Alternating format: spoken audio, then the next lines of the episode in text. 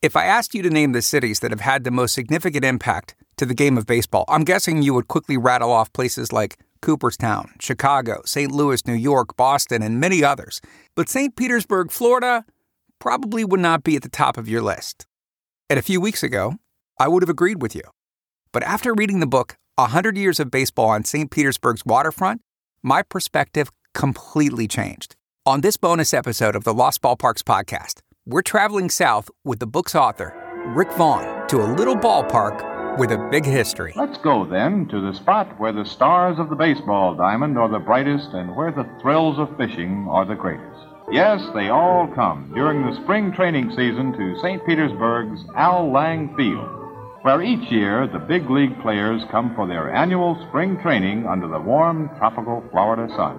This is the Lost Ballparks Podcast. This is Harry Caray with Jack Buck and Jerry Gross from the beautiful new Busch Memorial Stadium. And boy, I tell you, this is some sight. The crowd still is coming in. The bleacher area in center field almost filled. And the indication is that it's going to be a fine Friday night crowd here at the Polo Grounds. We're underway in the first of a twilight doubleheader at Tiger Stadium. Greetings, baseball fans. This is Mel Allen greeting you from Yankee Stadium in New York City. The F&M Schaefer Brewing Company very happy to be pouring it to you from Ebbets Field tonight. And there should be a humdinger. Good afternoon, everybody. This is Al Helfer with Art Gleeson bringing you Mutual's Game of the Day from Sunny Shibe Park in the city of Philadelphia. Just the start of things. So pull up a comfortable chair. If you want to take your shoes off, go ahead. Wiggle your toes, and we hope you'll have a cold Schaefer or two throughout the evening. Author Rick Vaughn spent more than 30 years working as a baseball executive for the Baltimore Orioles and the Tampa Bay Rays. I just finished his new book, A 100 Years of Baseball on St. Petersburg's Waterfront. Hey, Rick. Hey, Mike, how are you? I'm doing great. First of all, I got to tell you, I love this book, and I think anybody who enjoys baseball history will really get into it. Honestly, I was amazed to read about the collection of Hall of Fame players that made it through St. Pete over the past hundred years. It's quite a story, and I and I think it's accurate to say that a pair of faulty lungs led to St. Pete becoming one of baseball's great minor league, major league spring training footprints down there on the waterfront. Is that true? I think you could say that. Yeah. Yeah. Yeah. It, it, it's probably true. It, it, definitely, you know, it led to, to me, one of the most iconic spring training ballparks of all time. So, Al Lang, who will become the central figure of our story of this podcast today, lived in Pittsburgh, and a doctor at some point advised him that for his health, for his life, he needed to get out of town. He, he literally, it sounded like in everything that I researched that he was working himself to death. And while he was very successful at a pretty young age in the laundry business, his health had really deteriorated. And the doctor said, the best thing for you is to get out of this climate. And as I wrote in the book, I, I saw three or four different theories as to how he got to St. Pete. The one that I enjoyed the most was he and his wife went to the train station and said, we need to go as far south as we can go on this train. And it, it ended right downtown St. Petersburg his arrival in St. Pete marked the beginning of an incredible series of events for not just the city, but for baseball in the city. Yeah, I mean, it, growing up in Pittsburgh, he was one of these kids who used to hang around the hotel uh, where the visiting teams would come in to play the Pittsburgh Alleghenies minor league club. So he fell in love with the game at a very early age. And when he got to St. Pete, he fell in love with the city and the sunshine and the climate and the water. And he married that uh, with baseball and was smart enough to pick up at a pretty early period of his living there that tourism was going to be something that was going to drive this city and that baseball was something that could really carry a good bit of that on its back uh, the publicity that would come from having major league baseball uh, in st pete so Al Lang's first big catch, I think, was landing the St. Louis Browns under the direction of Branch Rickey. Big league baseball is nothing new to St. Petersburg. A move to bring Major League Ball to the air conditioned city started back in 1913. And the first Major League team to train here was the St. Louis Browns in 1914. The Phillies and Yankees would also be lured to the west coast of Florida. Early on, I think games were played at, at what was it called? Coffee Pot Park? Is that right? Yeah, Coffee Pot Bayou, which was on the other side of town. The, the yes, the Browns came in with Branch Rickey uh, they left after one year, and then the Phillies came in and stayed for four years, and the Braves came and started uh, spring there in 1922, and that was sort of the beginning of this great journey of baseball between First Avenue and First Street uh, in downtown St. Pete. So early 1920s, uh, as you said, Al Lang is instrumental in getting the city to build Waterfront Park, which would serve, as you said, the the spring home of the Boston Braves and the New York Yankees. And there was a key factor, by the way, in the Yankees deciding to leave their spring training home in New Orleans for Waterfront Park. Can you can you talk about that? Part of it was definitely because of the nightlife that sort of you know was hard for Babe Ruth uh, not to get involved with. And, you know, Al Lang, I think all along, it, it, sort of became apparent to me that all along he was aiming at the Yankees. He loved baseball, he wanted it there, but he was also smart enough to know. I mean, the Boston Braves were not really an accident either. So when the Yankees came, you had Boston and New York there, two of the three largest media markets at the time. And that was not by accident. So I think he had always targeted them. The one thing that St. Pete had to deliver for the Yankees was a training facility because the the uh, Braves were using Al Lang as their training facility and their game field. So the Yankees needed somewhere to train, and they would play their games at, at it was actually Waterfront Park at the time. So they built uh, Crescent Lake Park, which is about three miles away from uh, from that from the ballpark, and it's still standing today. And and that's where the Yankees trained, and that's what really sealed the deal. In 1924, a year after it opened, Walter the Train Johnson pitched at Waterfront Park. That sort of began the, the cavalcade of historically significant ball players who made it through Al Lang at one time or another, or at least down to the waterfront. 10 time All Star Steve Garvey and Tampa native said that you can make the case that more great players played at Al Lang Stadium than on any other field in history. Yeah, now that Fred McGriff and Scott Rolen are going in this year, that's uh, it's 195 different Hall of Famers played there, and um, and I think Steve's right. I I was happy that he said that because it echoed what I felt as well. That I don't know if you could find a you know maybe Yankee Stadium, the old Yankee Stadium or Fenway Park, maybe had more Hall of Famers, but what you had down on the waterfront was you had both leagues coming through there, having the Braves and the Yankees there. So you you really got a variety of different clubs, and there was no interleague play obviously for many many years at Yankee Stadium or Fenway Park. So you had the advantage of having, and as more and more teams came to train in Florida, you had a really uh, diverse number of teams coming through. March 25th, 1934. Here is the most famous baseball player of all time, the one and only Babe Ruth. Babe Ruth hits a home run at Waterfront Park that that may have been his longest and definitely was the stuff of legend. Yeah, it gets overshadowed by a home run he hit in Tampa the Red Sox were training in Tampa in 1919, and, and the home run sort of gets overshadowed by that. There's actually a historical plaque to mark the home run in Tampa, but the one in St. Pete, everything I read was probably just as far as the one he hit in Tampa, at least in the air. By all accounts, I mean, he was routinely hitting balls over the fence in right field, over First Avenue, and into the grounds at the hotel that was located there. It's where the, the Hilton is now. But this one actually hit off the building. He himself, I saw many times after he uh, stopped playing, he referred to that home run quite a bit as his longest home run, the one he hit there at Waterfront Park. In 1935, Ruth, by then a member of the Boston Braves, played his final game at Waterfront Park. And after the game, before leaving on a train headed northbound out of town, he had to make a quick stop. Well, you know what that speaks to? Yes, he stopped because there was a his community involvement was unbelievable, and one of the groups had made him a cake, which he felt moved enough to stop by and and get this cake. But you know, um, the All Children's Hospital, that's a very very active hospital in St. Pete today, started out as Crippled Children's Hospital in the 20s, and Babe was one of its largest uh, benefactors. He was involved very heavily in promoting the idea and with his wallet. And he was like that throughout. I mean, they really lost quite a, a community uh, advocate when he left. And I think a lot of that sometimes gets overlooked just because of the magnitude of the guy. And, um, but he meant an awful lot to that community in the, in the years that we we're playing. And I love the fact that when the Yankees came in, he wasn't a big fan of it at first, and neither were any of the Yankees but they really grew to life, love the place. And one of my favorite anecdotes about Babe was his birthday was in early February, but five of the last six years he was with the Yankees, he came down early to celebrate his birthday in St. Pete instead of New York. So you could see how that the community had a pull on him, how grateful everyone was that he was here for as long as he was. The list of notable events and historic firsts that occurred at Al Lang is long. Eight or more big league teams appear in Al Lang Field every spring. The fans really enjoy these preview games.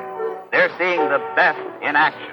Joe DiMaggio hit his first two home runs wearing a Yankee uniform at Waterfront Park. Can you walk me through some of the others and some of the other Hall of Fame greats who played there? My favorite chapter to write, I think, was writing about breaking barriers was Jackie Robinson playing there. Um, his first game there was 1952 as a member of the Dodgers. Of course, they came over for Vero Beach. It was actually 1950. There was an outfielder by the name of Sam Jethroe who was with the Braves. The Braves had moved from St. Pete as their home by that time, but he came in and played at that point in 1950. It was um, called Al Lang Field and no longer Waterfront Park. A new ballpark was built pretty much close to the same site there, really a very much overlapping footprint. And Sam Jethroe came in and played there in uh, 1950 that broke the color barrier. And then, weird thing that happened the Giants and the Yankees switched training sites in 1951 just for one year. And so the Giants came, the New York Giants came and trained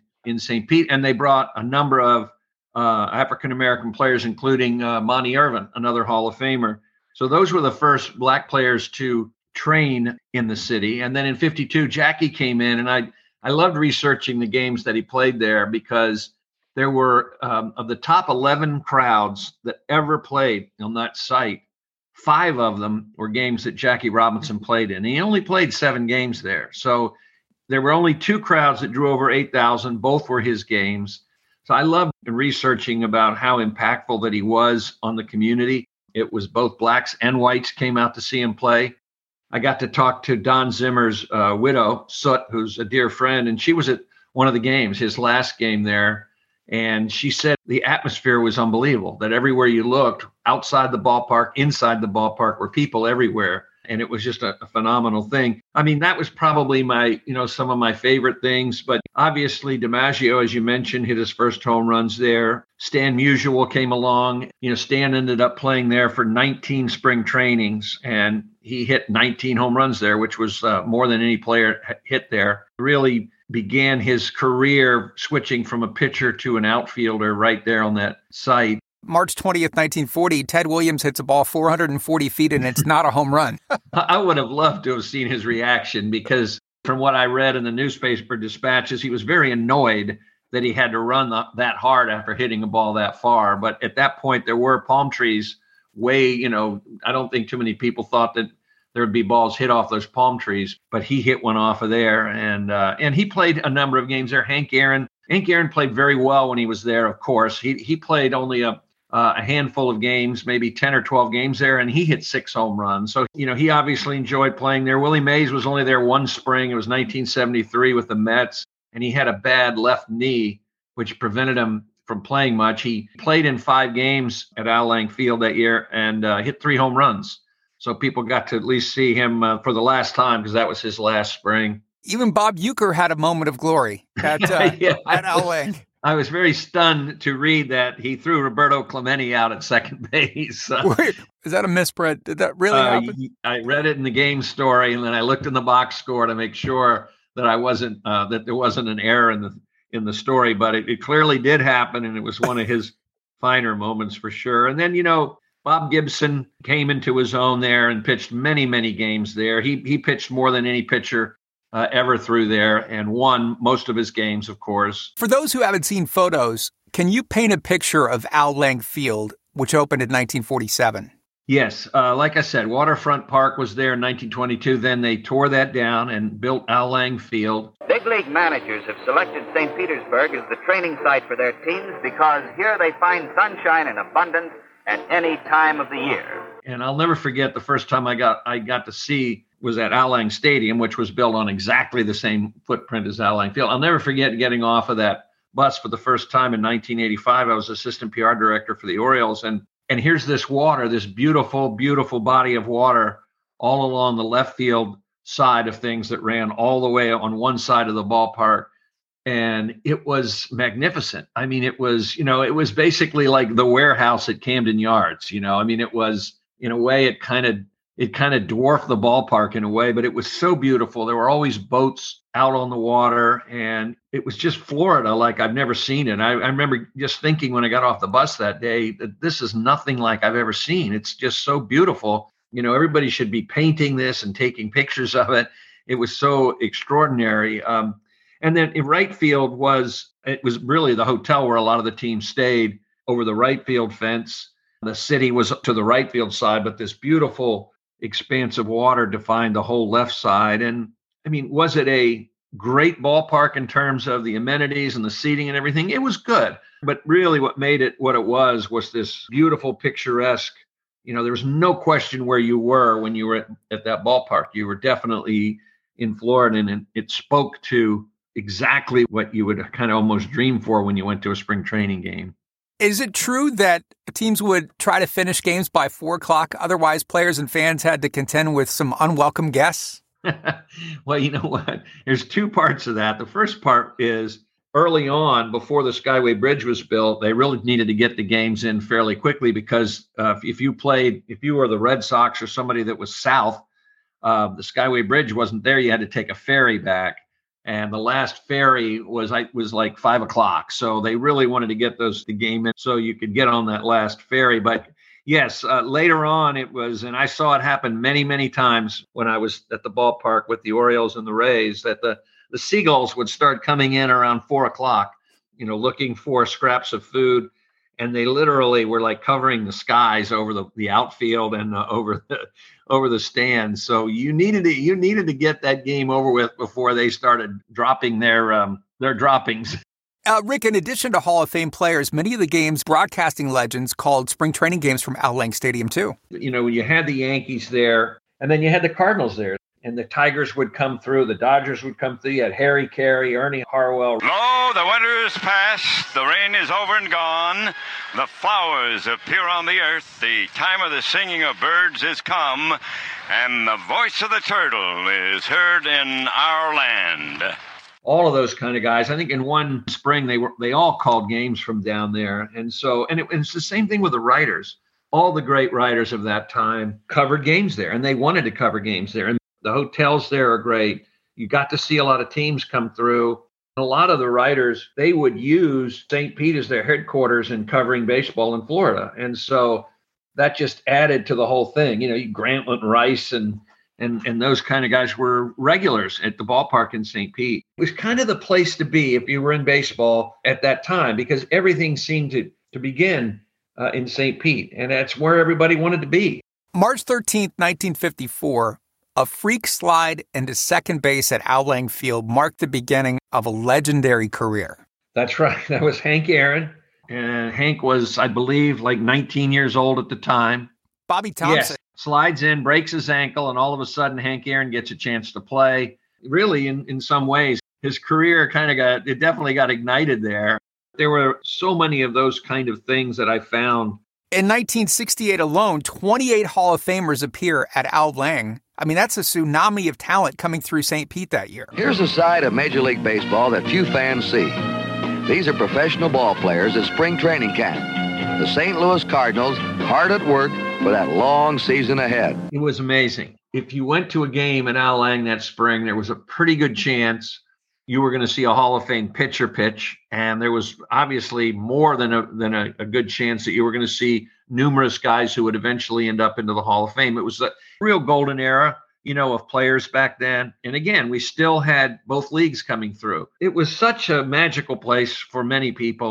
Speaking of 68 and future Hall of Fame pitcher, there's one in particular in 1968 that gave up eight runs and 12 hits in a loss to the Twins at Al Lang.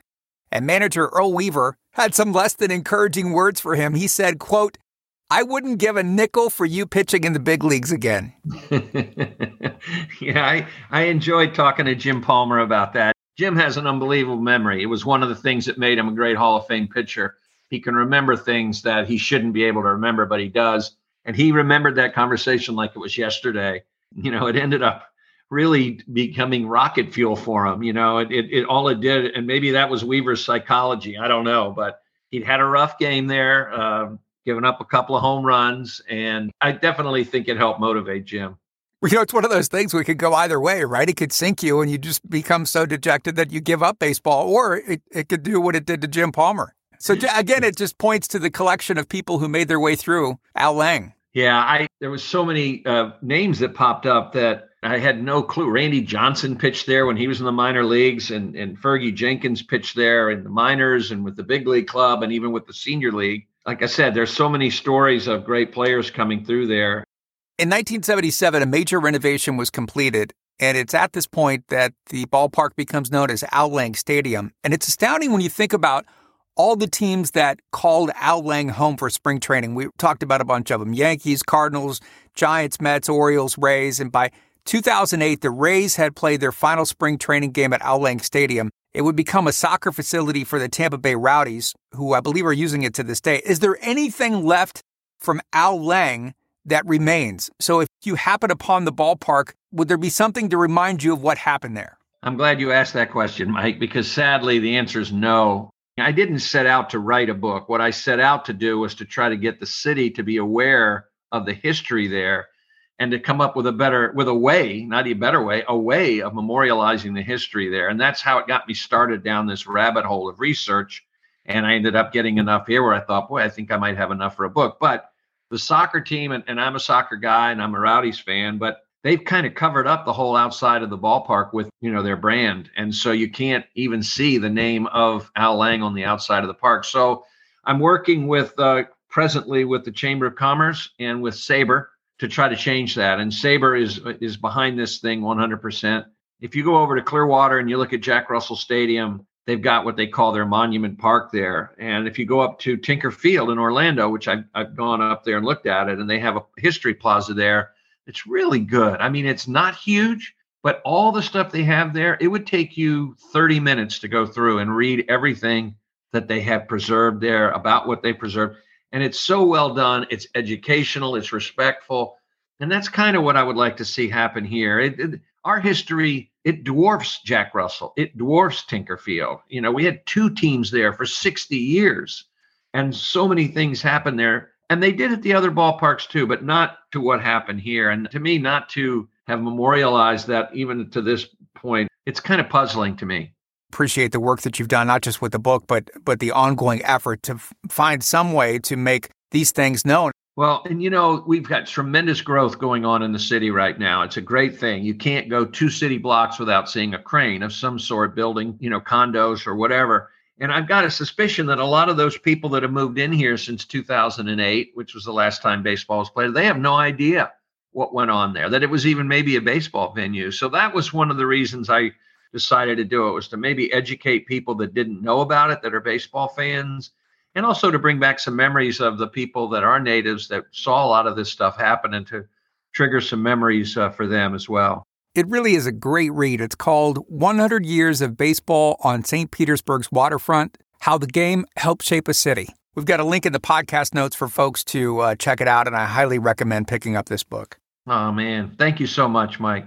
In many parts of the country, you can still feel the bite of winter. Maybe a little hard to imagine spring training or playing baseball. If that's the case, this would be the perfect book on a weekend to get you in the mood for spring training baseball. It's a great walk through time that you for sure will enjoy. And again, we've got um, a link to the book that you can order inside the podcast notes and on the website at lostballparks.com.